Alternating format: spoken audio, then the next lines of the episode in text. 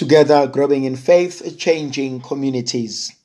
The grace and peace of our Lord Jesus Christ, the love of God, the communion of the Holy Spirit be with you always. My dear brothers and sisters, today I would like us to reflect on the book of the prophet Joel, chapter 2, from verse 12 to verse 18. Even now, says the Lord, return to me with all your heart with fasting, with weeping, and with mourning. And tear your hearts, not your garments. Return to the Lord your God, for he is gracious and merciful, slow to anger and abounding in mercy, and repent of evil. Who knows whether he will not turn and repent and leave a blessing behind him a cereal offering and drink offering for the Lord your God. Blow trumpets in Zion, sanctify a fast. Call the solemn assembly, gather the people, sanctify the congregation, assemble the elders, gather the children, even nursing infants. Let the bridegroom leave his room and the bride her chamber. Between the vestibule and, and the altar, let the priest of God, the ministers of the Lord, weep and say, Spare your people, O Lord, and make not your heritage a reproach, a byword among the nations. Why should they say among the peoples, Where is their God? Then the Lord came and became jealous for his land and had pity on his people. My dear brothers and sisters, today we celebrate Ash Wednesday, which marks the beginning of the Lenten season. And so the author to the prophet Joel in verse 12 even now return to me with all of your hearts. And so, the first thing that we are reminded of, as you will see in today's liturgy, as we receive the ashes, the minister says, Repent and believe the good news. Or he says, Remember that you are dust, and to dust you shall return. Both these words have a nuance towards a change of life. And that's the first thing that the Lord reminds us. Return to me with all of your hearts. Come back to me. If you go and you read John chapter in the Gospel of Luke chapter 15, verse 17, when the young man came to his senses, he asked himself, How many of my father's paid servants have food, and here am I dying of hunger? I will go back to my father and say to him, Father, I have sinned. I have wronged you. I have sinned against heaven and earth. I no longer deserve to be called your son.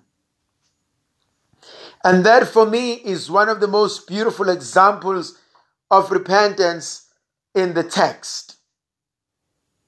And so when Joel invites us to return to God. That's the attitude. To come back to God. Having acknowledged that I need Him. Having acknowledged that I have committed sins. Having acknowledged that I am not perfect. I did not come for the righteous, but I came for sinners. It is the sick that needs the doctor. I did not come for saints. And so, my dear brothers and sisters, the Lord came for us. He came to save us. And so, Lent is a moment, is a season of returning, of going back home. It's a moment of looking at my life and say, Am I serving God? Am I responding to the vocation? Am I answering the greatest thirst of God? Return to me with all your hearts. Now, if you go to the Hebrew understanding of that word, it's not just a physical organ, but it's the whole of me. Listen, O Israel, the Lord our God, the Lord is one. You must love the Lord your God with all your mind, your heart, your soul, and your being. So when the author says to us, return to the Lord with all your hearts, he's asking me to have a total commitment to God. That I, I must want to be with him. I must search for him. I must long for him as the dry land that worries and longs and thirsts for the waters, so my soul is thirsting for you, my God. And so this is a moment of coming to God.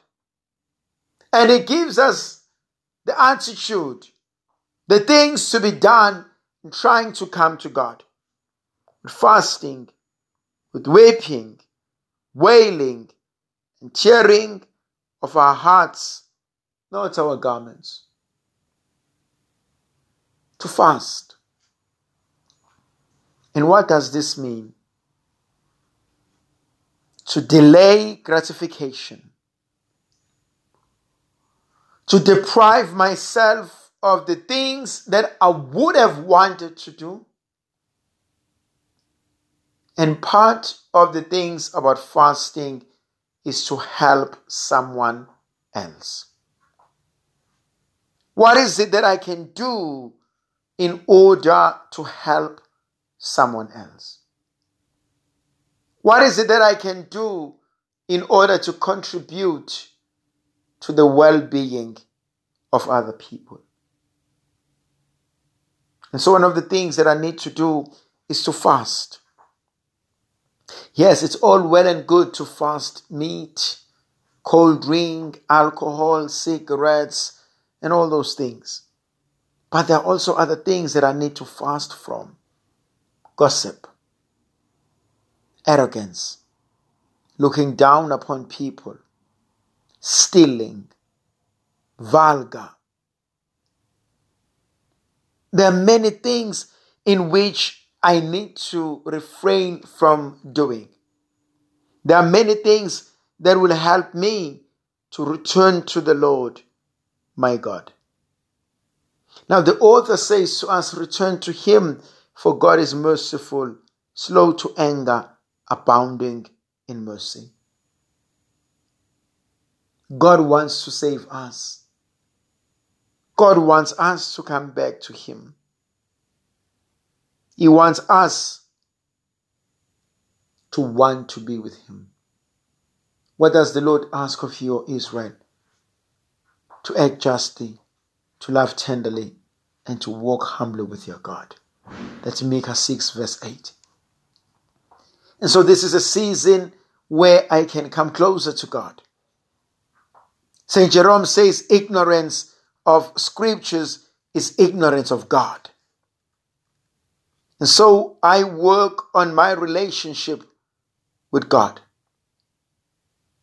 And I choose to serve Him and only Him. I choose to be faithful to Him and I'm open to be helped by Him.